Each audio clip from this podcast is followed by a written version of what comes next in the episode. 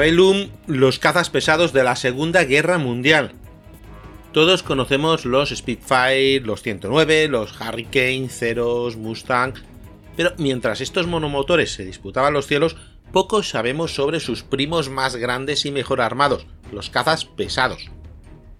Más desconocidos, pero que en muchas ocasiones fueron clave en muchos de los cometidos para los que se necesitaba pues, mayor potencia de fuego, mayor alcance, y bueno, luego es que bien utilizados podían ser la diferencia entre la victoria y la derrota pues en un, en duelo aéreo.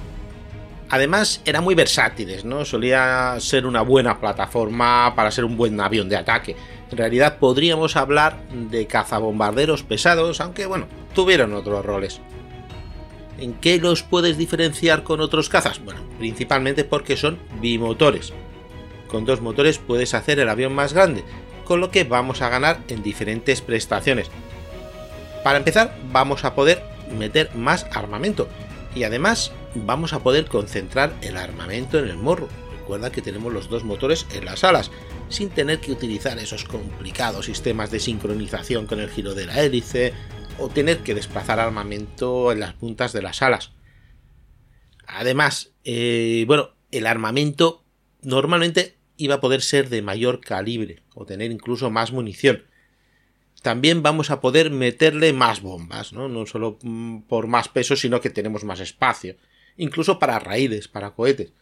Pero este espacio también se puede aprovechar para depósitos de combustible más grandes, por lo que tenemos un caza de largo alcance, también para otro tripulante, que, sea pues el observador, o el artillero trasero, o el operador de radar, eso ya lo veríamos más adelante, Además, podemos colocarle pods de combustible bajo las alas o bajo el fuselaje, más alcance todavía. También tenía la posibilidad de instalarle un radar ligero en el morro, y eso lo convertiría en un caza nocturno. Principales desventajas. Menor agilidad y un blanco más grande. Pero no tenemos que olvidar que a veces eran más difíciles de pilotar que los monoplanos, como fue el caso de los alemanes, ¿no? Y el precio solía multiplicarse por dos o por tres. Todas estas ventajas e inconvenientes se pudieron comprobar con lupa en la batalla de Inglaterra. Pese a que los británicos aseguran que cualquiera de sus cazas, pues el Spitfire o incluso el Hurricane, eran mejores y más ágiles que los 110, la verdad mm, distaba un poco. Sí que es verdad que eran más ágiles, pero tampoco es que lo necesitaba mucho el 110 Solo cuando tuvieron que luchar los cazas pesados alemanes en una altura y una velocidad que no eran apropiadas, cayeron bajo las ametralladoras británicas. Pero antes de eso eran los cazas de la RAF los que caían bajo sus cañones. Estamos hablando, como no, del Messerschmitt PF-110, tal vez el más famoso caza pesado de la guerra. Este caza empezó a equipar los Staffers alemanes en cierta cantidad a partir del año 38, los mejores eh, cadetes de pilotos se desviaron a este avión. Pronto se dieron cuenta de que su estilo de combate no era la de virar a un lado o a otro para deshacerse del contrario o para cazarlo, sino ascender mucho más rápido y una vez en las alturas picar hacia el objetivo con sus cuatro ametralladoras ligeras y dos cañones de 20 milímetros. Mientras se utilizase de esa manera iba a ser un rival muy duro. Alternativamente se utilizaría para ataque al suelo podía llevar varias bombas o cubrir zonas marítimas donde el alcance de los monomotores pues no era suficiente. En la batalla de Polonia y en la batalla de Francia la superioridad técnica y la calidad de los pilotos fue tan aplastante a favor de los alemanes que sería difícil hacer una comparativa seria. Sería la batalla de Inglaterra, donde la Luftwaffe se enfrentaría a una fuerza aérea bien organizada, el Bf-110, nuestro caza pesado alemán, en ese momento con motores Daimler-Benz DB601 y armado con cuatro ametralladoras MG-17 de 7,92 mm y dos cañones MGFF de 20 mm, digamos una versión de lo Oerlikon, se enfrentó a la caza de la RAF con resultados diversos. Tampoco es que fuese el grueso de la caza, ¿no? Representaba un pequeño porcentaje en comparación con los Messerschmitt 109 quitando los que podían utilizar como misiones de ataque, donde entraban en vuelo rasante, golpeaban, trepaban a toda velocidad y volvían a gran altitud, los enfrentamientos contra los cazas británicas siempre seguirían el mismo patrón. Si se metían en combates cerrados, el 110 perdía. Si aprovechaba la altitud y atacaba en picado y de una sola pasada, el 110 ganaba.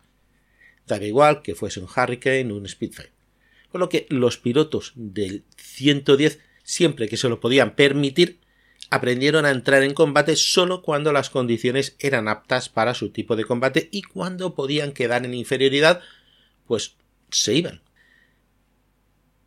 Todo parecía ir de cara para estos cazas pesados, hasta que, bueno, las, eh, los bombarderos tuvieron grandes pérdidas. Entonces tuvieron que cambiar de táctica y se pidió a los cazas que volasen a la altura de los bombarderos. Eso representaba un gran problema. Bueno, en realidad mucho, pero vamos a ver el principal, como que para los aviones de caza, tanto para los 109 monomotores como para los 110 caza pesado, no iban a ser capaces de responder con la ventaja ante los ataques de los cazas británicos. Y eso era porque debían volar más bajo, pegado a los bombarderos y al ritmo de los bombarderos, es decir, más despacio.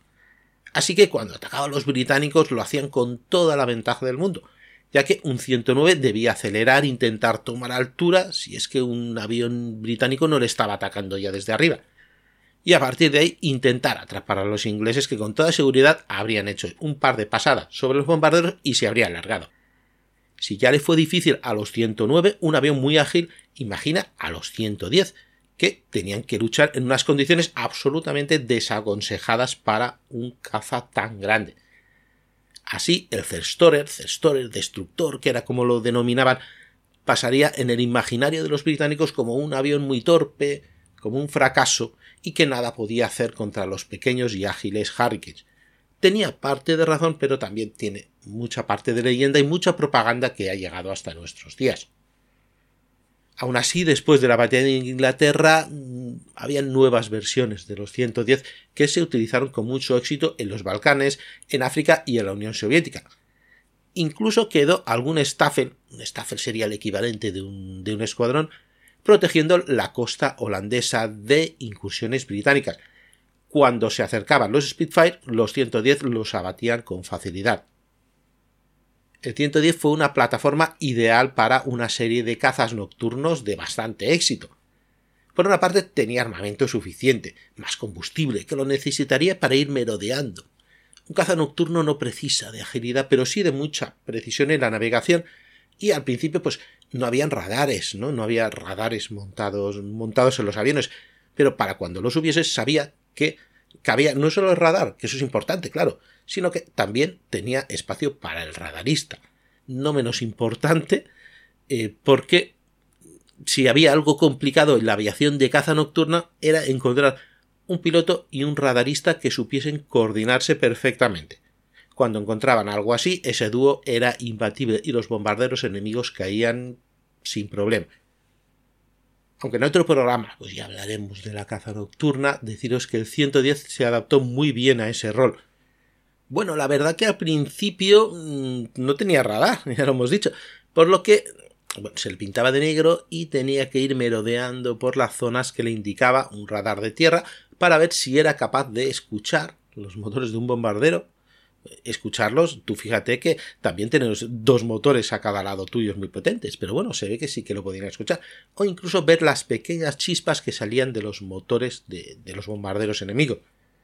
De vez en cuando también algún foco antiaéreo cazaba e iluminaba uno de estos bombarderos y el 110 solo tenía que seguirlo y derribarlo. Cuando parecía que la vida útil del 110, por mucho que se le pusiesen nuevos motores, se le aumentase el armamento, se mejorase su estructura o su blindaje, pues se proyectó su sustituto en forma del Messerschmitt 210. Esta vez sería el propio Willy Messerschmitt el que se haría cargo del proyecto.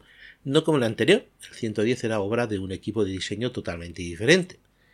Pero aunque añadió buenas ideas, que lo utilizó en otros, en otros aviones, este 210, como llamaron, fue terriblemente malo, lleno de fallos, con unas características de vuelo muy pobre.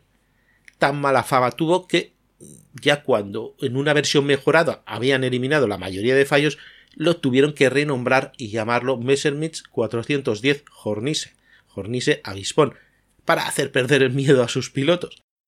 Aún así, las últimas versiones del en teoría obsoleto 110, pues igualaban en prestaciones a las del nuevo 410 y a un precio inferior, así que tampoco este 410 tuvo, muy buena fama, ¿no? Aunque personalmente me parece que fue un desarrollo notable, que todavía le faltó recorrido para demostrar todo su potencial. Lo que pasa es que, claro, la guerra pues acabó cuando acabó, ¿no? No cuando Messerschmitt quería.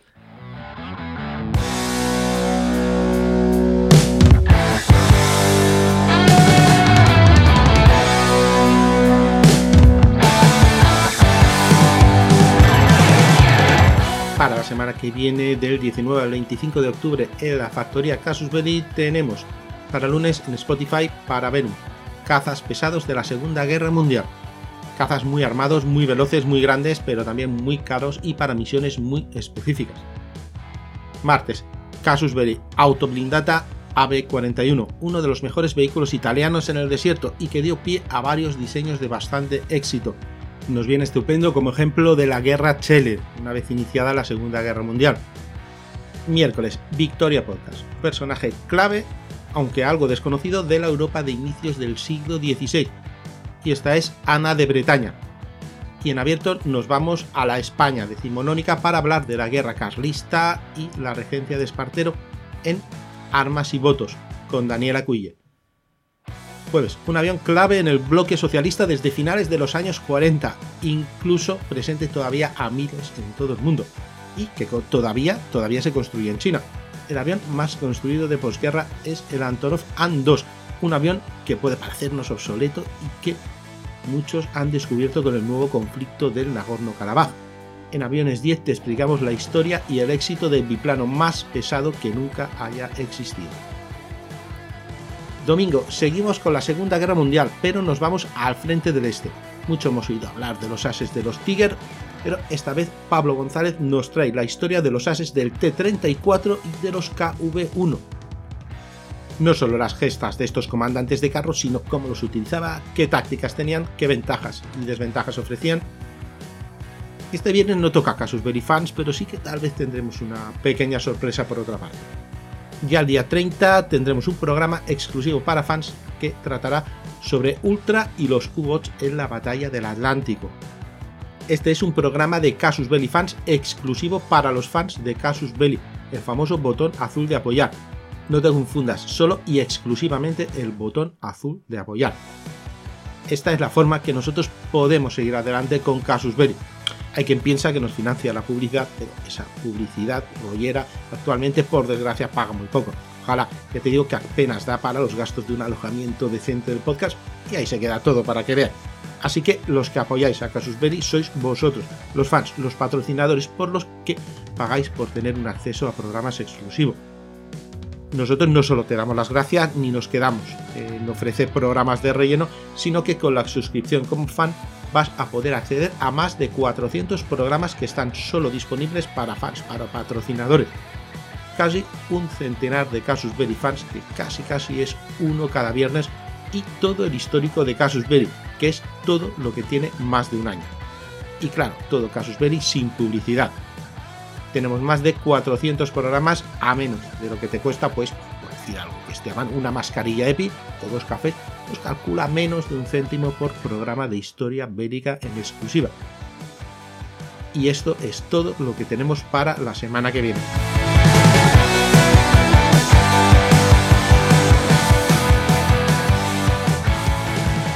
Te he hablado ya del Cerstorer, el 110, el caza pesado más conocido. Pero si te parece, vamos a dar un repaso por los principales cazas pesados de la Segunda Guerra Mundial y deberíamos empezar por el siguiente más famoso y uno de los que dio un resultado pues no completamente exitoso pero que tuvo sus momentos ¿eh? y no es otro que el P-38 Lightning. ¿Sabes que el F-35 también se llama Lightning 2? ¿No? Pues precisamente es por ese avión. La verdad que era un avión con unas líneas excelentes, un avión precioso.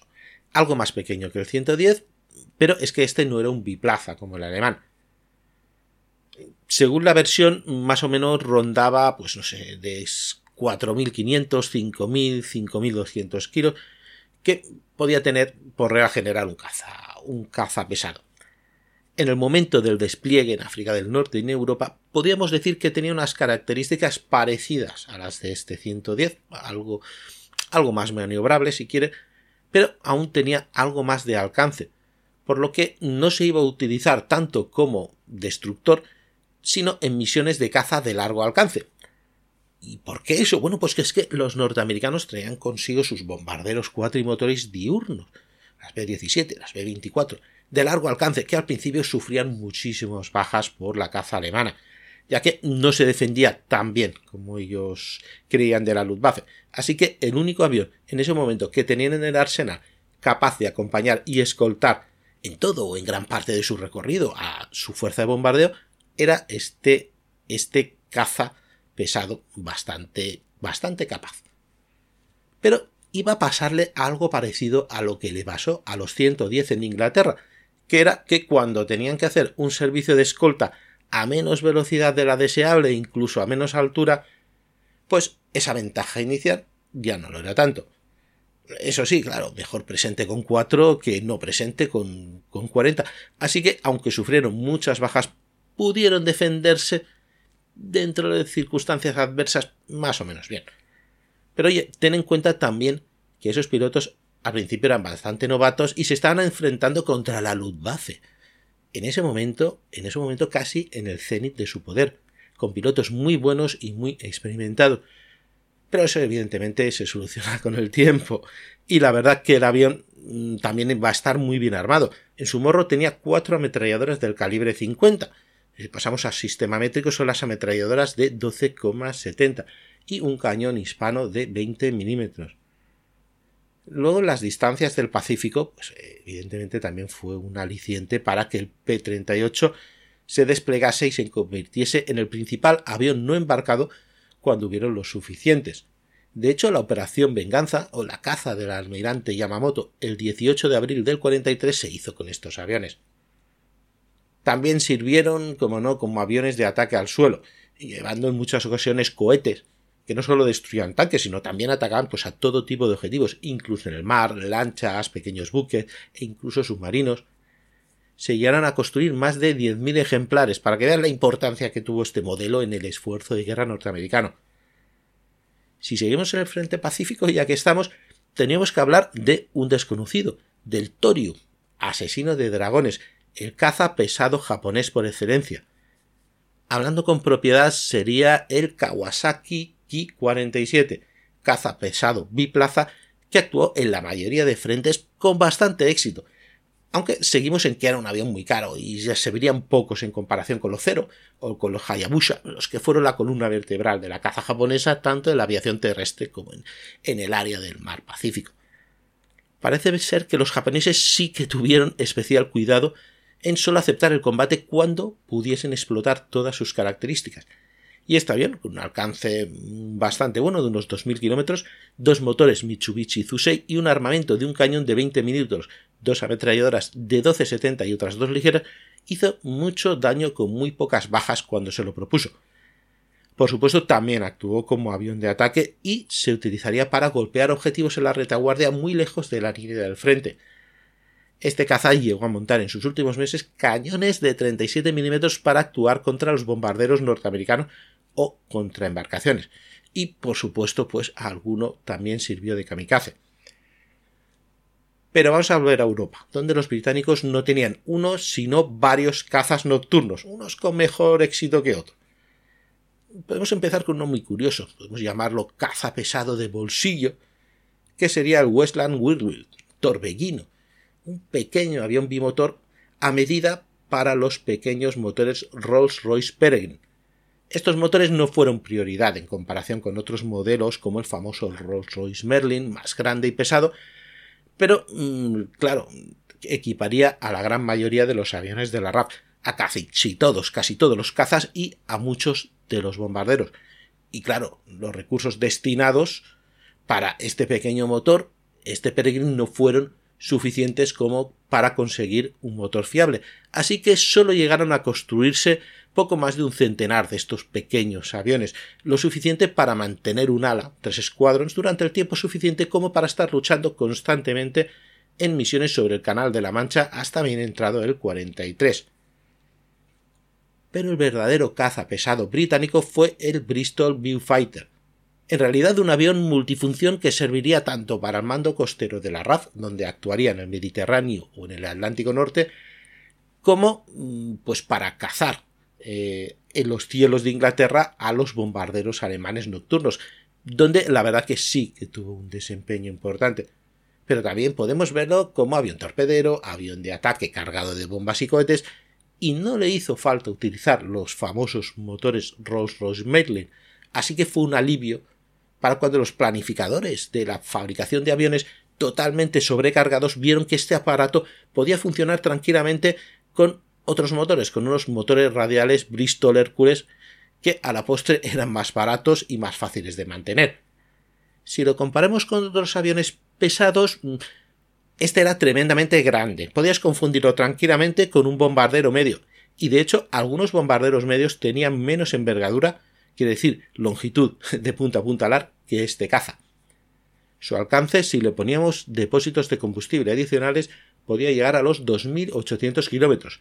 Su armamento como caza sería de cuatro cañones de 20 milímetros en el morro. Y bueno, luego una débil ametralladora ligera, una Browning 7,7 para el observador, por si le atacaban desde detrás. Por supuesto, podía llevar diferentes cargas de bombas o de cohetes. Los franceses, que parece que nunca han tenido nada, realmente sí que mostraron interés al principio por este tipo de aviones, en especial la Marina, que veía que tenía que cubrir grandes áreas de su imperio colonial africano. En principio, su caza pesado sería el Potez 630, bueno, 630 en la serie, sería 634, 638, del que podemos decir que se harían versiones más adaptadas al ataque al suelo y otras más adaptadas a la caza pesada y otros pues aviones de observación, etc. Y en ese momento no diseñar un avión especialmente para una cosa podía pesar mucho en su diseño.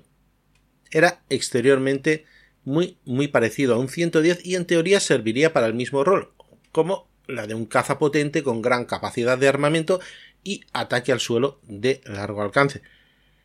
La característica del Potez de la serie 630 y sus variantes estaban hechas para la construcción de una manera rápida y barata. Pero aunque efectivamente llegaron rápidamente al frente, este concepto de caza pesado barra bombardero barato pasó factura. Los motores, bueno, serían varios según el modelo, pero por regla general iban a dar poca potencia, así que las prestaciones empezaron a ser muy bajas, preocupantemente bajas, y empezaron a ser pasto de la caza alemana. No solo eso, demostró ser como interceptor incluso más lento que los bombardeos que pretendía interceptar. Armamento muy pobre, ya que aunque en el año 36 dos cañones de 20 milímetros podían, podían ser suficientes, en ese momento está muy muy flojito de pegada. Por otra parte, estructuralmente daba lo que los materiales baratos daban, así que como caza pesado fue toda una decepción. ¿Y si nos vamos al frente del este? Bueno, pues los soviéticos también diseñaron sus propios cazas pesados. Lo querían más como interceptor que como caza de largo alcance, pero ninguna de las propuestas acabó cuajando. Después del bombardeo de Moscú del 41, es cuando se vio la necesidad de un caza pesado nocturno que pudiese hacer frente a los bombarderos alemanes. En vez de diseñarlo de cero, cogieron un bombardero medio, uno ya eficaz, un Petliakov P2, y lo modificaron. Principalmente se lo pusieron pues, tanques de combustible adicionales, se le eliminaría el artillero ventral, se le pondría más armamento en el morro y en general se le quitó casi todo lo que pudiese necesitar un bombardero, aunque acabó teniendo cierta capacidad de ataque supongo que pensaba que mientras no estuviese derribando bombarderos nocturnos pudiese actuar de bombardero ligero. Se le adaptaron los motores para volar más alto y más rápido, cosa que bueno funcionó hasta cierto punto. Se le añade una radio mayor alcance, se refuerza la estructura para aguantar el posible daño de las ametralladoras defensivas enemigas, pero dado el cambiante escenario de la Unión Soviética durante los dos primeros años de guerra, al final estos cazas pesados casi no actuaron como tal y acabaron reconvertidos de nuevo en bombarderos o en observadores, simplemente montándole cámaras en el morro en vez de, en vez de su armamento. Y por último, tal vez podías decirme que pudiésemos considerar al de Havilland Mosquito británico, una de sus versiones como caza pesado, pero aunque fue una versión importante fue más como un caza nocturno y este podcast quería tratar realmente los cazas pesados diseñados especialmente para ellos y no las reconversiones. El Mosquito fue un bombardero realmente revolucionario y muy flexible y creo que no hubo creo que no, creo que no hubo ningún rol, tal vez el de caza puro, que no fuese capaz de hacer. Que oye, que creo que merece su propio programa en el futuro. Sería también injusto decirte que no hay muchos más, ya que tenemos los cazas nocturnos, construidos como tal, que por la necesidad de llevar dos tripulantes, albergar el radar y tener largo alcance, pues oye, entrarían dentro de la categoría de cazas pesados, realmente lo son. Así, por ejemplo, podemos tener el P-61 Black Widow o el Heinkel G219 Uhu y algunos más, pero creo que es más interesante guardárnoslo. Vamos a guardar estos aviones en un cajón para hacer un programa que trata exclusivamente de la caza nocturna que tiene mucha amiga, que tiene sus propias características. Y alguno de vosotros, como sé que hay muchos entendidos, me dirá, bueno, ¿y qué pasa con el Dornier Do 335? Es un avión, es un avión, es un caza pesado atípico. porque es bimotor? Pero es una configuración eh, push-pull bimotora. Quiere decir una hélice delante tractora y otra detrás impulsora. Bueno, la verdad es que fueron tan pocos fail, fail era como se le apodaba a este 335, que llegaron a estar operativos mínimo, vamos, vamos a considerarlo como un avión ideal para cuando hablemos de las Wunderwaffen. Hasta aquí este programa de Parabellum, espero que te haya gustado. Recuerda que Parabellum es un programa de la factoría Casus Belli.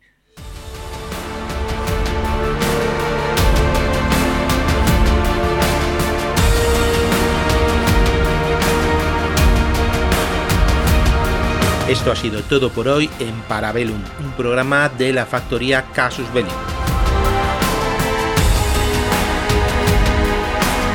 ¿Quieres más? Puedes visitarnos en Casus Belli Podcast o en Victoria Podcast en iVoox.